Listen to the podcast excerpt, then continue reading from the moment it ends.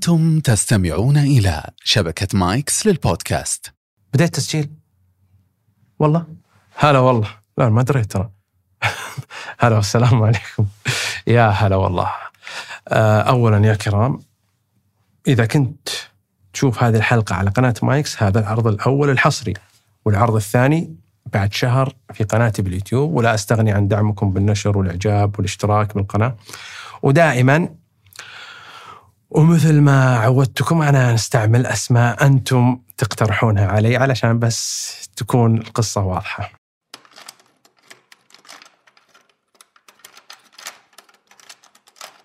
المحقق حاتم مشهور بهدوءه وتركيزه يقظته سرعة بديهته وقوة ذاكرته غير إنه عطوف وحنون ورحوم في أحد الليالي واثناء متابعته لل للمساجين يشوف أحوالهم واحتياجاتهم اللي بيكلم واللي باقي عليه مبلغ يسدده ويطلع واللي محتاج كفالة مالية واللي محتاج علاج. المهم لاحظ واحد منهم منطوي وقاعد في زاوية وجالس القرفصاء اللي متقوقع على نفسه. حاتم ما يروح لهم بس هم يجونه. أصلا إذا شافوه يتراكضون ناحيته. يتجمهرون على طاولته داخل السجن. هذا يطلب وهذا يبي كذا فكان هو مدرك التحركات ومركز فيهم بشكل عام وحفظ الوجيه. ثم إذا خلصوا وقال كل واحد منهم مسألته عاد هو يروح ويدخل ويشيك ويتفقد. فلاحظ حاتم هذا اللي أقول لكم المنزوي القرفصائي وكان مشدوه مسرح ولا كأنه مدرك للي حوله. يوم ترك إياه وغادر للخارج. في اليوم التالي زارهم حاتم مرة ثانية وكرر نفس العمل. وفي أثناء عمله بلغه المناوب في السجن أن وقت العشاء حق السجناء هذا وقته. فاعتذر وتركهم وقال خلاص روحوا تعشوا وأنا بنتظر وإذا خلصتوا نرجع نكمل. راحوا وصار هو يدور على غرفهم ويتفقد ويشيك ويتابع عملية مناولة الوجبات ويشرف عليها. مر من غرفة صاحبنا القرفصائي وشافهم متجمعين يأكلون ويسولفون ويعزمونه تفضل يا حاتم. ويأشرون على الأكل يقولون بسم الله. عاد هو يحط يده على صدره يقول الحمد لله. اللي خمسة واللي أربعة جميع. واللي ياكل وهو واقف واللي يدور على نفسه سبحان الله في ما في مجتمع إلا ويجي فيه كذا ناس غريبين. أذكرهم في الابتدائي واحد عالق في راسي كنت أنتظر فسحة علشان أشوفه. من تبدأ لين تخلص ياكل وهو يدور على نفسه. ما أدري يهضم ما أدري حد لعب عليه وقال له ما يصلح تاكل وانت جالس. محتاج محتاج إعادة ضبط المصنع. عالق في ذهني إلى الحين. كان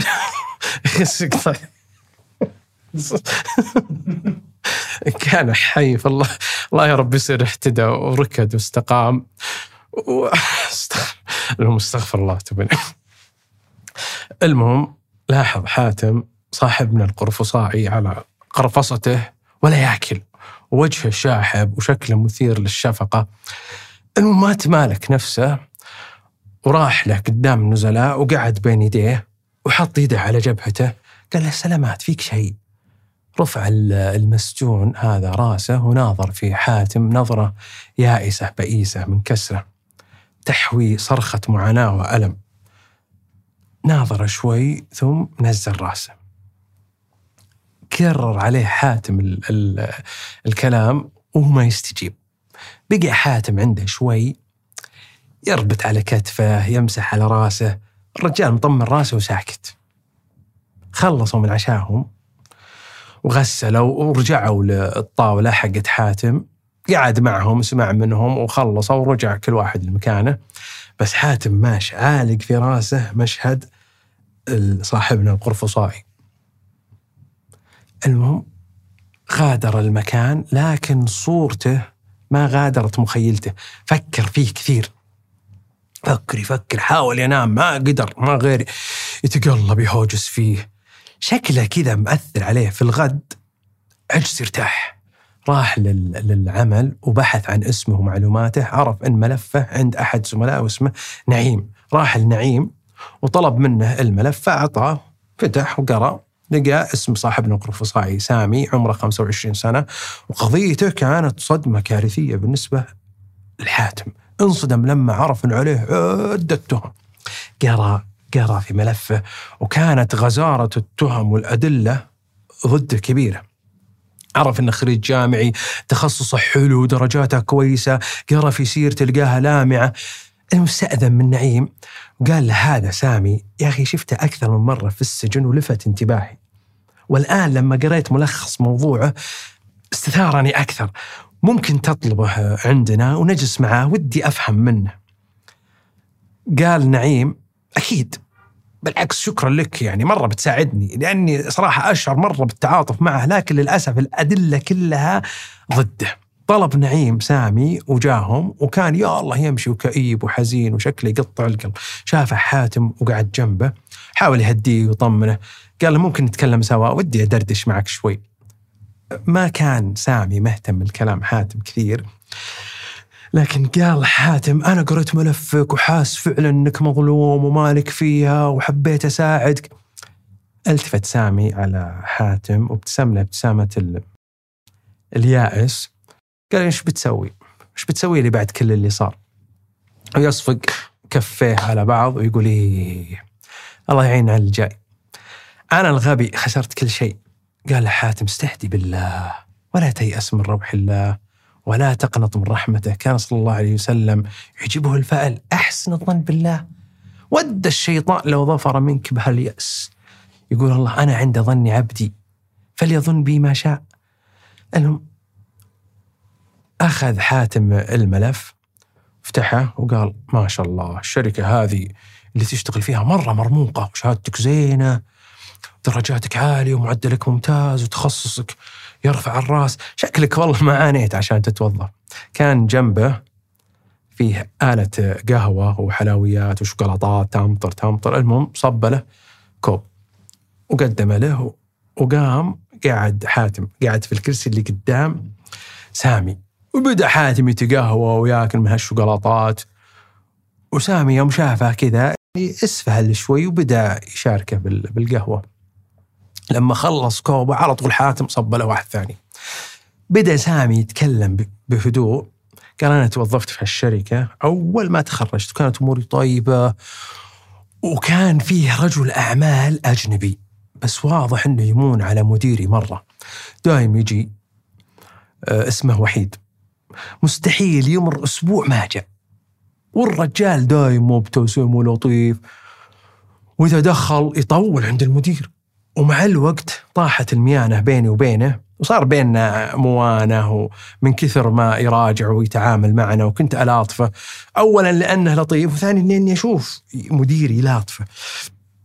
كان يبعث على الأمان والطمأنينة. في أحد الأيام قال لي كيف وظيفتك؟ قلت الحمد لله ماشي. قال أقصد دخلك.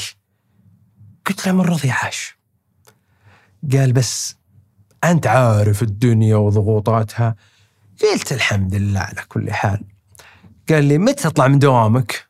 قلت والله عصير قبل المغرب. قالوا لي المساء وش عندك؟ عاد أنا هذا سامي يقول عاد أنا الصدق عندي شيء. يا أروح أتمشى ولا أرقد ولا أطلع مع ربعي عزابي فقلت له والله ما عندي شيء. قالوا ال weekend قلت برضه قالوا إيش رايك تشتغل عندي؟ تعال part time فاجأني بهالكلام وبلمت ولا عرفت وش أقول. قلت آه، والله ما أدري. أه بفكر قال يا سامي أنت كويس وأنا متفرس فيك النبوغ والذكاء. متأكد أنك بتبدع. وش لك في ضياع الوقت والروحات والجيات والتمشيات والأصدقاء تضيع دراهمك على مطاعم وكافيهات وكورتال ميد وفلات ويت و... متزوج؟ لا عندك بيت؟ لا سيارتك كسرة ولا أقساط؟ استغل وقتك واجمع لك بكرة تجيك مسؤوليات والتزامات وتدخل على زواج وتبي تفتح لك بيت ونفقات والذي منه. الحين ما تحس فيها. لكن بعد كم سنة ها تعض أصابع الزمن. قصدي الندم. أصابع الزمن. مسلسل 1982 الله يذكرهم بالخير.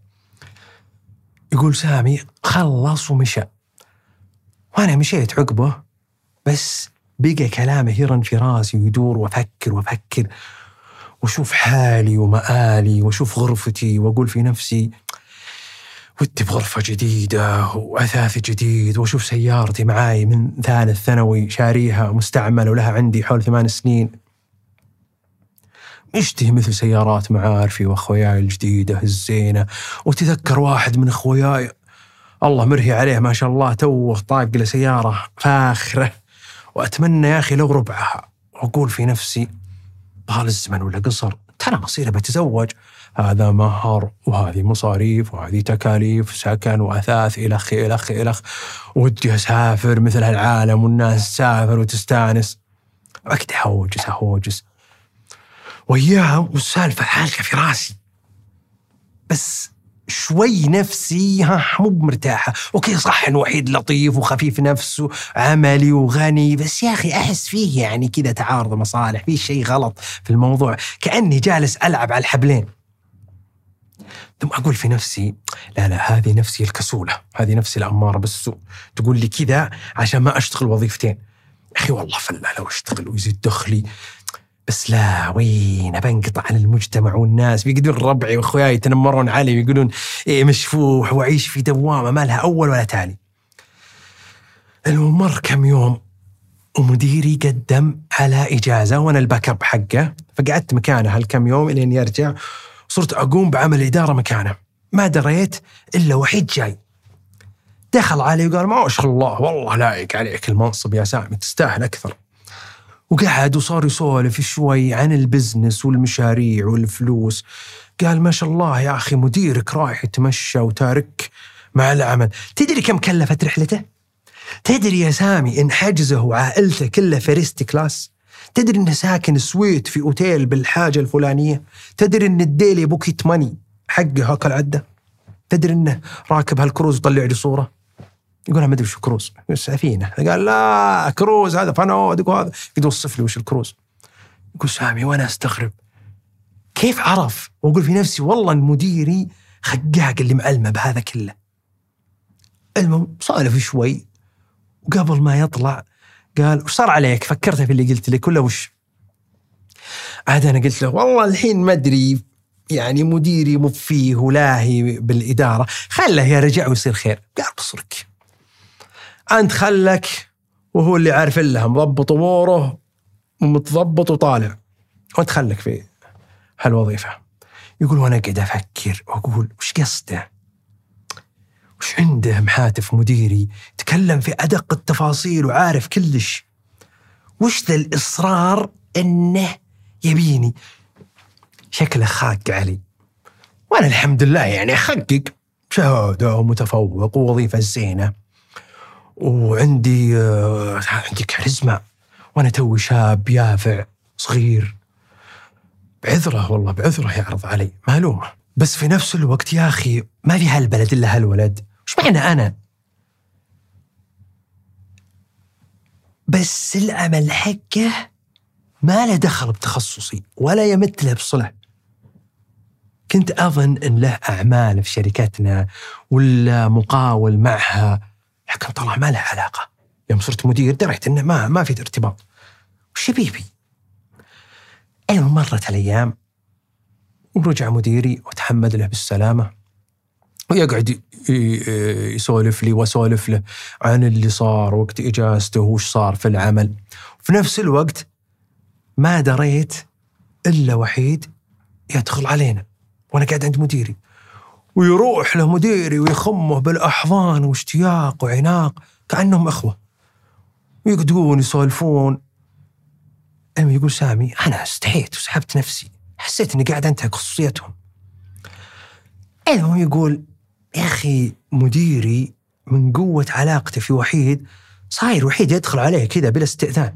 أحيانا يدخل عليه ثم يطلعون كلهم سوا يغيبون لهم أبو ساعة ساعتين ويرجعون يرجع مديري الحالة. أحيانا أدق على مديري بالجوال وأسمع وحيد حوله. لا وحيد ناشب له نشب. مرة عزمنا مديري بمناسبة انتقاله البيت يقول والله ما صدقت إنه بيت. حسبه منتجع. وش المساحات والمسطح المسطحات والحدائق الغناء والتشطيبات. معقولة؟ منين له؟ وقت أحسب في ذهني وأقول والله لو إنه ما يصرف ريال يا أخي من راتبه ما جاء ذا كله عنده. يمكن وارث يمكن زوجته غنية. يا أخي المهم موضوع كل عليه يكبر. وحيد ذا كل ما أخذ له فترة يفاتحني بالموضوع. وأنا يا أخي متردد. فيني فيني صراع داخلي. يقول سامي آخر شيء قررت افاتح وحيد وأقول له معك. المهم واتصل عليه. قلت له يا وحيد أبي أقابلك. قال حياك تعال في مكتبي. يقول وجهي واشوف مكتبه؟ يا أخي بسيط ومكركب. كنا مستودع ما كنا مكتب. قلت في نفسي يا سامي المظاهر خداعة والعبرة بالنتائج. واسأله قلت طيب يا وحيد وش المطلوب مني؟ وش لي؟ وش حقوقي؟ قال أبد ما مطلوب منك شيء لا دوام ولا ساعات هي مجرد أعمال تسويها ود هالملف جيب هالملف خذ هالأوراق قابل فلان وصل علان مو بشرط ترك اليوم أحيانا نقعد أسبوع ما في شيء وأحيانا مشاوير في اليوم ما يكلفك ساعة وخذ نصيبك حقك ما عندي لك ترى راتب ولا أجر عندي لك بونص سعي سمسرة كوميشون حلاوة إكرامية اللي يطلع لنا انت شريكنا فيه. بس خلك خفيف لا تتاخر لا تتلكى لا تبطي خلك مرة دقيق ولا تقدر تبربر. سكر هذا. تقدر تخثرق بالحكي فلان وعلان أغلق فمك. يقول المهم وبدينا. مرة اتصل علي وقال لي يبي يجيني ضيف للمكتب المساء وأنا مو فيه أبيك تستقبله وفيه كريتين نبي نزله خذه منه وخله معك لين أجي. يقول قلت طيب وأروح المكتب وأقابل الشخص هذا وأستلم منه بس يوم سلمني قال وين حقي؟ يقول قلت له وش حقك؟ وحيد قال استلم بس ما قال حقي قال لا فيه لي حاجة ارجع اتصل عليه يقول وارجع اتصل عليه قال إيه نسيت أقول لك فيه ملف بالدرج اللي تحت افتحه وعطه اياه يقول واسوي زي ما قال وأعطيه يوم ناظر الشخص ذا. قال خير إن شاء الله. خير. وين التوقيع؟ يقول وارجع واتصل على وحيد وعلمه. قال أوه نسيت يا أخي أوقع بالله يا سامي. وقع له أنا مرة بعيد. يقول قلت وش دخلني أنا أوقع؟ مالي دخل. قال يا أخي مجرد توقيع لا تفشل الصفقة يا أخي. ترى الموضوع وراه خير. لا تخلي الرجال يهون. أقول لك شيء. هذا وحيد يقول أنا الآن في بيعة وقاعد أنفذها والله ما حلفتني إني ناوي أدخلك في السمسرة معنا وأخليها لك مفاجأة غير حقك في الصفقة اللي عندك. يقول سامي واسكت وقفلت منه وأوقع للرجال ويمشي يوم أخذت لي شوي ويجي وحيد ويستلم مني هالكراتين ويرمي عليه ظرف منفوخ. قال شيل يا حبيبي وانبسط تستاهل. إيه يا سامي والله إنك تبرد الخاطر. وبشرك تممت بيعه قبل شوي مع حوامير وأول ما يجيني السعي ترى حلاوته. محفوظة. يقول واطلع ومعاي الظرف المنفوخ. أول ما ركبت السيارة وأفتحه أول ما فتحته كذا شهقت. وش ذا؟ أم عاد. واو! مو معقول؟ مبلغ إعادة الراتب نص سنة. معقولة؟ في مشاوير أخذ كذا؟ يقول بروح البيت وأقعد أناظر المبلغ قدامي يا ولد أنا في حلم ولا علم؟ معقولة؟ يقول والله ما صدقت. وش أزين بهن يا ربي؟ وجيني خاطر وقلت لا يصير مزورات. أروح أشتري جهاز كاشف التزوير وأكشف عليهن واحدة واحدة ولا كلهن سليمات يقول وأطلع ورقة وأبدأ أكتب وش أبي؟ أبي ملابس وأبي أغير أثاث غرفتي. غرفتي أبي أغير أثاث بيت أنا كله وأبي أهدي أهلي. وابي اصلح سيارتي القرنبعانه، ليش اصلحها الا بشتري جديده وابي جوال جديد. اوكوت وبوكوت وبعد كم يوم اتصل علي وحيد وطلب مني أروح المطار، قال فيه رجل اعمال جاي ويبيني اوصله للفندق واقعد معاه الين يجي. ثم لما وصل وسويت اللي قال دق علي وقال أنا عندي عمل ولاني قادر أخلص. بالله شوف اللي معاك هذا اللي وصلته شوف وش محتاج وش يبي وده الفندق وكذا. ثم روح ال- المكتب بتلقى شنطة صغيرة مقفلة. خذها وودها له وعطه إياها وبيعطيك أغراض في ظرف. انتبه أنه مفتوح وتأكد من الأغراض اللي فيه. وقفله وجيبها لي في بيتي. قلت طيب المهم قال سامي طيب وش الأغراض عشان أتأكد منها؟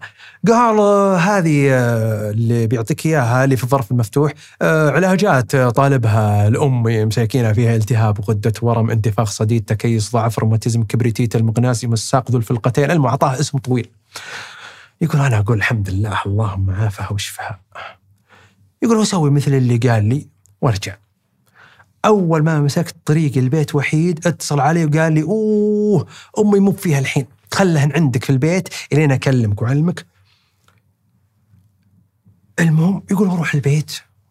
وبعد كم ساعة اتصل علي قال بيقابلك واحد في الشارع المتفرع بياخذهم منك ويوصلهم لأمي. بس أنت عطه. يقول أروح وأقابله وأعطيه. مثل ما أمرني. بعد كم يوم اتصل علي وقال لي أنا في الفندق الفلاني قاعد في اللوبي. مرة. وأروح له وألقى عنده ناس ومن ضمنهم مديري. جالسين يسولفون يضحكون وفالينها يقول وش اسمعهم. ومديري يقول هلا صرت معنا يا سامي. يقول أنا ما أدري شو السالفة. المهم واضح من السالفة إنهم يزودون على شيء أو يتفاوضون على حصص. علي بمليون لا مليون ونص. لا يا أبوي وش اللي مليون ونص مليونين؟ المهم اتفقوا اتفقوا على مبلغ وقمنا سوا وركبوا في سيارة واحدة وأنا قال لي وحيد الحقنا. سيارة يعني بسيارتي. واتجهنا ما أدري لوين عددنا مجموعنا ستة نوصل مكان عمارة بس شوي نائية موحشة وندخل أحد المكاتب ونقابل مجموعة ناس. وادخلوا في جدال ومفاوضات واضح إن ربعي يبون يبيعون شيء على اللي رحنا لهم. المهم آخر شيء تمت البيعة واتفقوا. ويدخل واحد من اللي ضيفونا ويجيب شنطة ويعطيها وحيد. وحيد رماها علي قال يا سامي عد. يقول أنا ما أدري وش السالفة. المفتاح وتجمد في محلي وش عد فلوس! يقول واقعد اعد اعد اعد اعد قال لي وحيد وراك تعد كذا. قال إيش تبيني اعد؟ يقول أنا اعد كذا. بال بال بال بال بالورقة الواحدة. قال لا يا أبوي عد بالرزم. كل رزمة فيها مية. يقول عد بالرزم. كم عدد الرزم؟ يقول كثيرة. يقول أذكر إني وصلت 100 100 رزمة وآخرتها أخذ مني وحيد الشنطة وطلع منها الرزم وينطل على كل واحد مننا من مجموعتنا ثم كل واحد عد وطلع المجموع 500 رزمة. يقول لما خلصناها قال يا سامي خذ الشنطة وروح لبيتك وانتظر اتصالي. وفعلا رحت البيت ودخلت الشنطة بغرفتي ووزيها خايف عليها مرة. يوم جاء من بكرة في الليل ويتصل علي وحيد قال شفت الشنطة؟ قلت إيه قال جيبها لي في مكتبي بس. حط نسبتك على جنب. وجيب الباقي. قلت له كم نسبتي؟ قال والله يا سامي إنك تستاهل. خذ خمس. أنا حسبي يقصد 500 قلت له وش خمس سلامات؟ حقرني. قال لا محشوم. تدري؟ والله إنك تستاهل. ولأنك ما تتكلم ولا تبربر خذ عشر. قلت يا برنس إحنا إخوات. يقعد يضحك ويقول حلو حلو حلو يا سامي والله إنك تستاهل. حبيبي خذ 15 قلت يا وحيد أنت كريم وأنا أستاهل. قال والله إنك طماع يا سامي. صفط لك 20 وتعال. وأنا اللي أنعمي. وكنت اعد وهو مع اعد اعد وهو معي على الخط. قال وش تعد؟ قلت 20000 قال يا أبوي 20 رزمة. يوم قال 20 رزمة وأنا اللي يغمى علي. الرزمة الواحدة فيها 10000 يعني نصيبي 200000 بغيت أنجن. وأسحب لي 20 رزمة. واخشها تحت السرير وانطلق له. أنا في المكتب جاني وقال كم لك ما سافرت؟ قلت وش قصدك؟ قال ما ودك بإجازة؟ يقول قلت له والله. قال وش رأيك؟ ويفتح لي صور جزر وشواطئ وسفينة كروز ذيك السفينة اللي فيها فندق. ويدقني كوع ويغمز لي يقول ودبابات طبعا دبابات على أساس إنه قاعد يغريني. أدري من الدبابات ما عاد فيها. دقة قديمة. ذي ال jet ski. قال ما ودك بسفرة زي كذا زي سفرة مديرك زي اللي وريتك. يقول ها؟ شو؟ وأنا اللي تقوطر سعابيلي. قال والله يا سامي إنك تستاهل. وأنت كفو. وتعبتك معاي يا أخي الأيام الماضية. واثبتت جدارتك. إيش رأيك تروح لها الجزيره تقضي لك كم يوم إجازة؟ محفول مكفول. بس ترى مو بالله في عمل. صح إنك بتروق وتتمشى بس في كم شغلة أبيك تسويها هنا. وأبيك تسافر سفرة خفيفة تكمل شغلك فيها. وإذا خلصت رح للجزيرة أو البلد اللي تبي. بس قل لي وأنا أضبطك. قال هذا وحيد يقول يقول قال لي لا والكسرة اللي أنت موقفها برا ما عاد بيشوفها. تروح لأي ديلر عاجبك أي ماركة. تختار الموتر اللي بخاطرك طقه وتقول الفاتوره على وحيد يا بوي.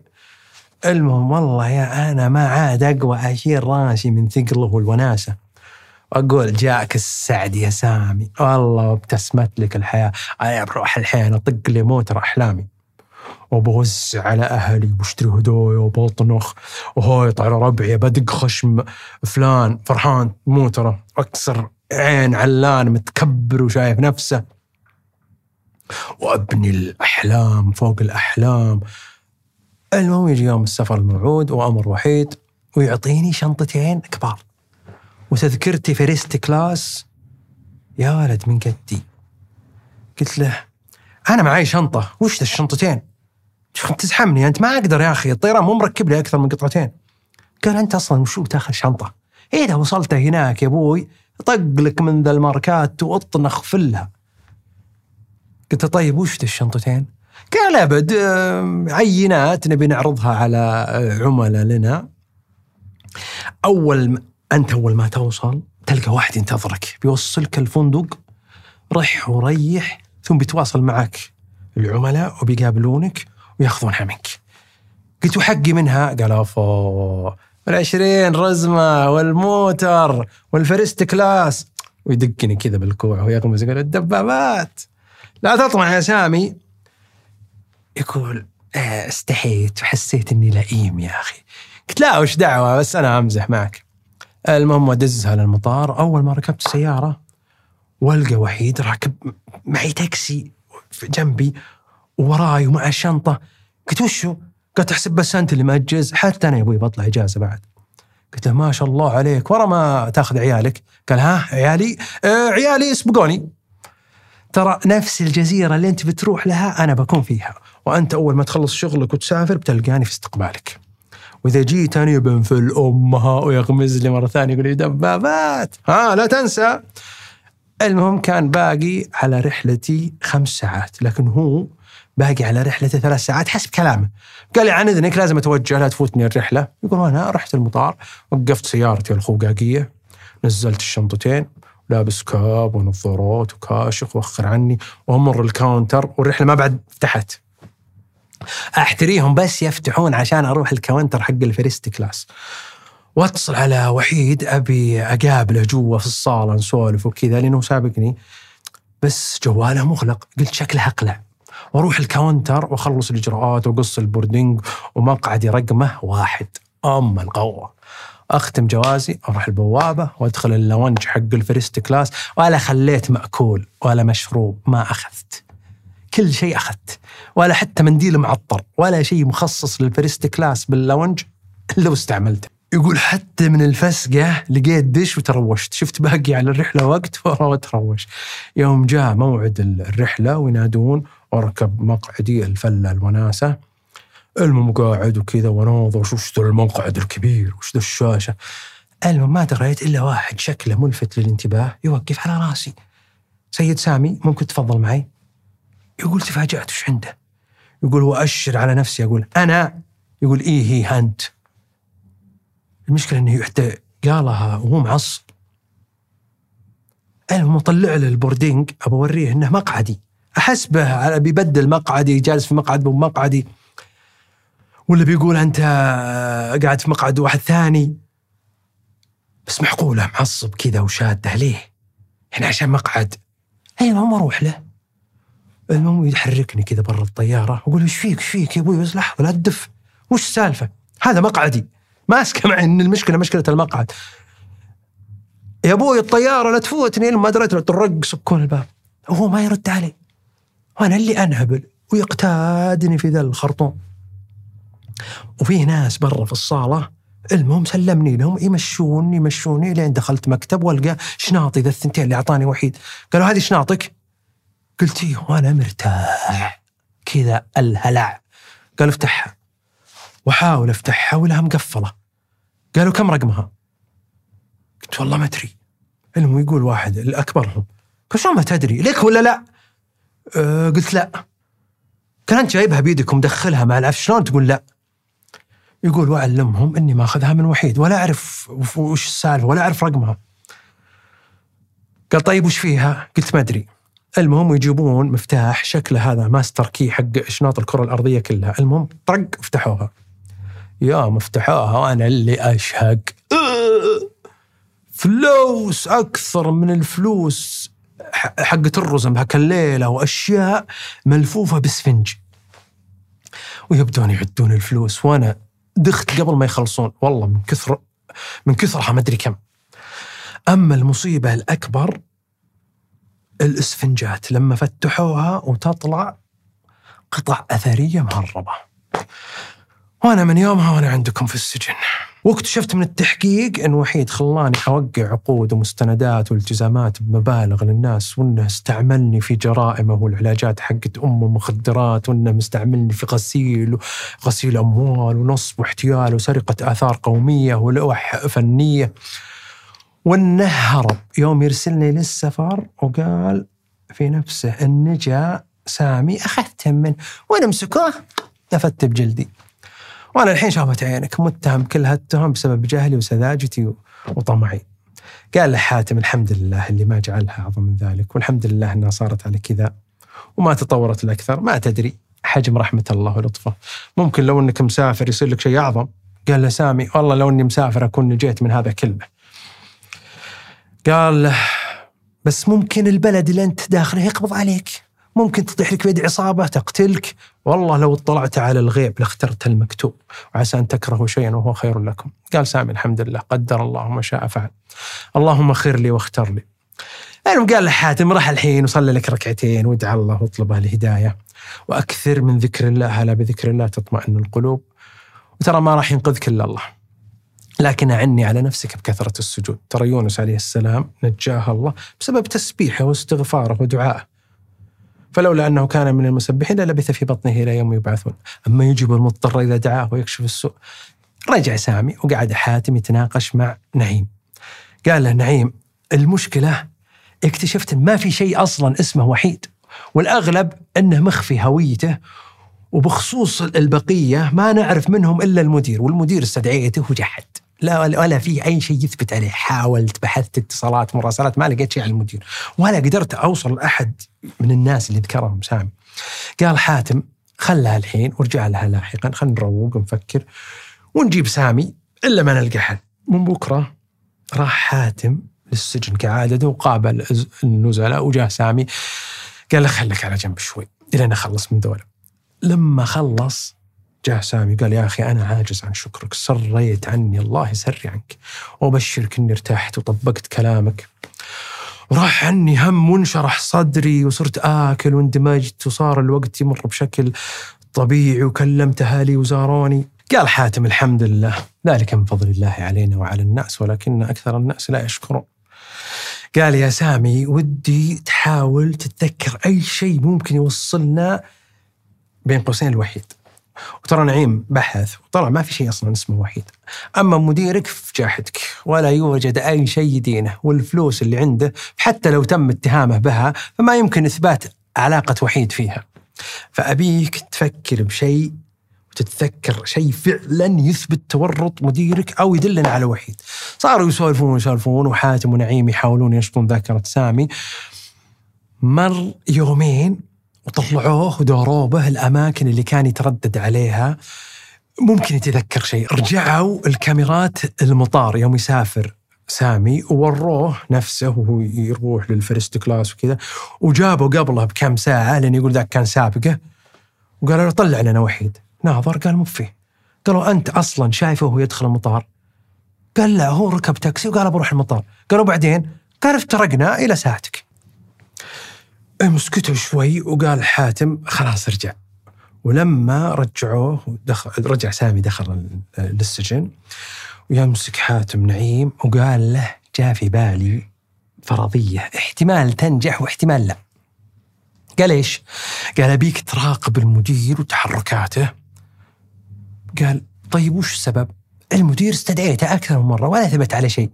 غير إنه أصلا قدر يثبت مشروعية فلوسه والبيت طلع مو ببيته والفخفخة اللي هو فيها ما طلعت باسمه. شكله كان حذر من البداية وحاسب حسابها اليوم. ما فيه مبلغ عنده إلا ومعاه مستند عليه. ولا بينه وبين أحد حوالات مشبوهة. ومقر الشركة ما فيه كاميرات اصيد وحيد أو أستجوب المدير عن شيء. قال حاتم احتمال إن وحيد ما سافر. وإن المدير يقابله أو في بينهم رابطة معينة. أبيك تراقب المدير إلا ما تطلع بشيء. قال زين وبدأ يراقبه. حاتم راح لسامي وسأله. قال له وصف لي شكل وحيد. قال مليان راسه كبير وجهه كبير شعره كثيف وله لحية كثيفة ويديه متورمة وفي يده خاتم شكله ما يقدر يطلعه. من انتفاخة يده. وعليه نظارات ما قد فسخها. قال شمسية ولا طبية؟ قال سامي من كثر ما يلبسها حسيتها طبية بس عدستها معتمة مو بسودة زي الشمسية. لكنه مستحيل يفسخها لا في ليل ولا في نهار. قال حاتم الجوال اللي كان يستعمله معاك عنده غيره. قال فيه معاه رقم اللي أعطيتكم إياه لكن أذكر كان يستعمل أكثر من رقم كل شوي جهاز. قالوا سيارته قال كان يستعمل تكاسي ما أذكر شفته يسوق أو يجي مع راكب مع أحد. قال طيب كيف كان يحاسب؟ وسيارتك اللي شرالك قال كله كاش في كاش. أو يرسل أحد يحاسب. قال طيب ما تذكر أحد يشتغل معه أو حسيت بينهم علاقة؟ قال فيه لكن ما أعرف أحد منهم.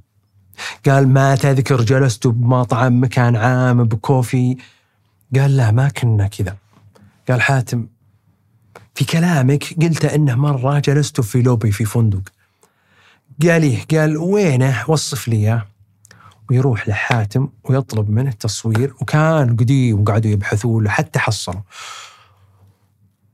وأعطاه التصوير وشاف حاتم وحيد حسب الوصف اللي قال له سامي والمدير والمجموعة الباقية وسامي لما دخل عليهم كلم على نعيم وعلمه وقال ممكن نضغط على المدير بهالتصوير لكن ما أبي الآن انت راقبه وإلا ما تطلع بنتيجة.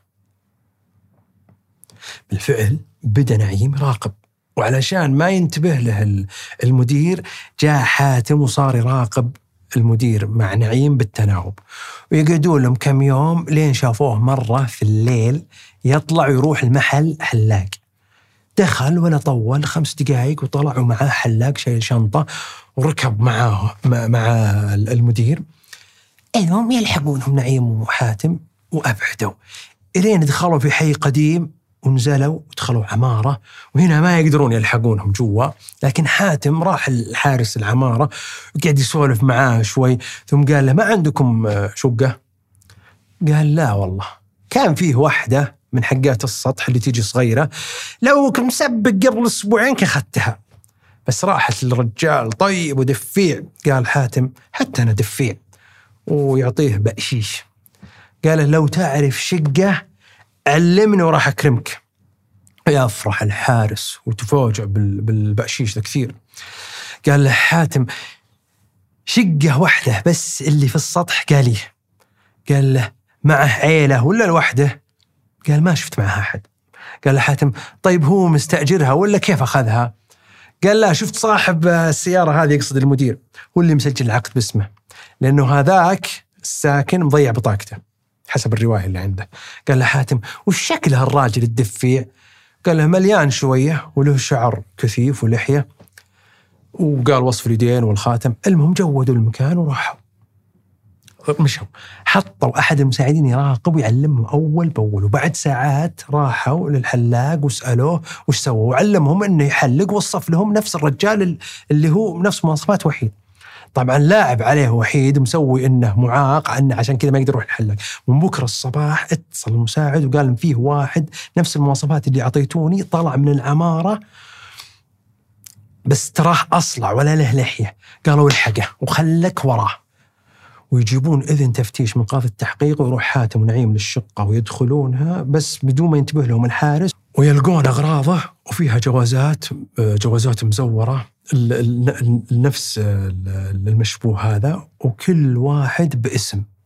وأوراق عليها خطة وبصماته وفلوس وأشياء أثرية ولوح فنانين مخدرات أجهزة جوالات شرايح وأوراق تدين المدير والأشخاص الباقيين. بعد شوي اتصل عليه مساعد قال تراه قابل واحد أوصافه كذا وركب معه. من أوصافه ومعلومات سيارته عرفوا أنه المدير.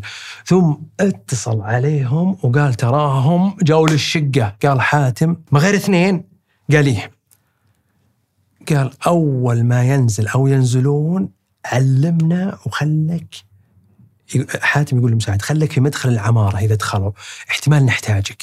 وبالفعل لما نزلوا بيدخلون ال- ال- العمارة اتصل مساعد قال تراهم دخلوا. ويسمعونهم حاتم ونعيم هم في الشقة جوا ويسمعونهم يفتحون الباب ووحيد يقول ها شوف القفل المخلوع. وعلى طول يفتح عليهم حاتم ونعيم وأول ما شافهم وحيد بوف أهرب باتجاه الدرج أسرع شيء. اما المدير مسكها نعيم بسرعة وقبض عليه ويلحق حاتم يلحق وحيد في الدرج نازل ووحيد كانه كره ثلج كنا يتدربه مع الدرج اخر درجه لما وصل للارضي لقى المساعد البطل مقفل باب العماره وواقف ينتظره ويداور وحيد يبي يروح مع باب اخر لكن حاتم كان بالمصاد وراه ويقبضون عليه فتش نعيم بيت المدير ولقى مستندات ومضبوطات تدين المدير واكتشفوا إن المدير كان ذراع الوحيد. اللي أصلا طلع اسمه مو بوحيد. ولقى حاتم هويته. واكتشف إنه مغير شكله يعني علشان ما حد يعرفه. وطلع منهم وفيهم ولا هو بأجنبي ولا شيء عشان كذا مزور الجوازات. والمدير هل السبحة كاملة لأن وحيد كان منكر كلش وجاحد. لكن الجوالات والمستندات وبصمات وتصوير الفندق وشهادة حارس العمارة أن وحيد هو الساكن الوحيد.